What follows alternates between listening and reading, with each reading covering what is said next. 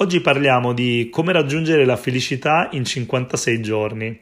Ho rubato il titolo ad uno dei libri di mindfulness più famosi e venduti al mondo, che io stesso ho avuto modo di apprezzare qualche tempo fa e che devo dire che ha migliorato in maniera sensibile la mia vita.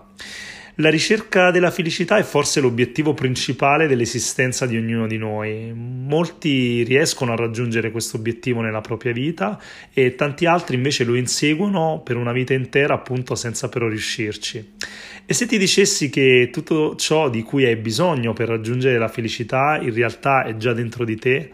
Lo so, molti eh, sono convinti che le affermazioni come i soldi fanno la felicità o la felicità dipende dalla fortuna o dal posto in cui si vive, in cui si è cresciuti o addirittura dal proprio destino siano i veri capisaldi di questo importante obiettivo della propria vita. Personalmente ho invece imparato che la ricerca della felicità è un percorso, non è un traguardo, non è una destinazione, ma è un vero e proprio percorso.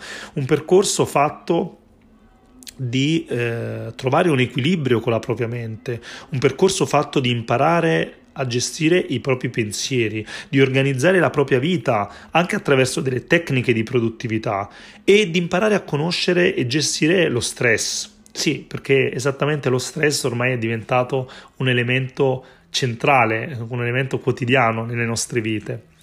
Tutto dipende quindi dalla capacità di poter gestire la nostra mente. La mente ha un ruolo centrale nella ricerca della felicità perché ci aiuta a prendere consapevolezza con i nostri pensieri, a fare pace all'interno del nostro modo di pensare e di conseguenza del nostro modo di sentirci.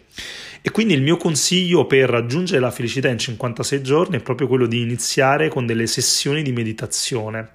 Lo so, ancora oggi quando si sente parlare di meditazione molti pensano ad una religione o addirittura a qualche pratica sovrannaturale. In realtà la meditazione è un'abilità, un'abilità che tutti dovrebbero provare a sviluppare nella propria vita e un'abilità che ci permette appunto in maniera sensibile di avvicinarci a quella che è appunto eh, la felicità. Eh, consiglio di provare attraverso la lettura di un libro, ce ne sono tanti, o magari di quello che vi ho suggerito io, eh, o anche attraverso dei contenuti online o dei contenuti video che sono disponibili online. E fate attenzione perché spesso quando si inizia eh, a praticare la meditazione dovendo investire un uh, discreto uh, tempo quotidianamente, alcuni minuti, a volte più di, più di, qualche minuto, a volte anche mezz'ora, un'ora del proprio tempo, la risposta che ci diamo è quella appunto di non avere abbastanza tempo. In realtà la cosa che posso condividere con voi è che il fatto stesso di praticare la meditazione vi aiuterà a gestire meglio il vostro tempo ad ottimizzare le vostre giornate e quindi scoprirete che grazie a questa pratica riuscirete ad ottenere molto più tempo di quanto non ne avete oggi. E poi alla fine parliamo di 56 giorni che possono sembrare tanti, ma se ci pensate rispetto all'obiettivo, alla possibilità di raggiungere e mantenersi allenati nel raggiungimento della felicità, credo che ne valga assolutamente la pena.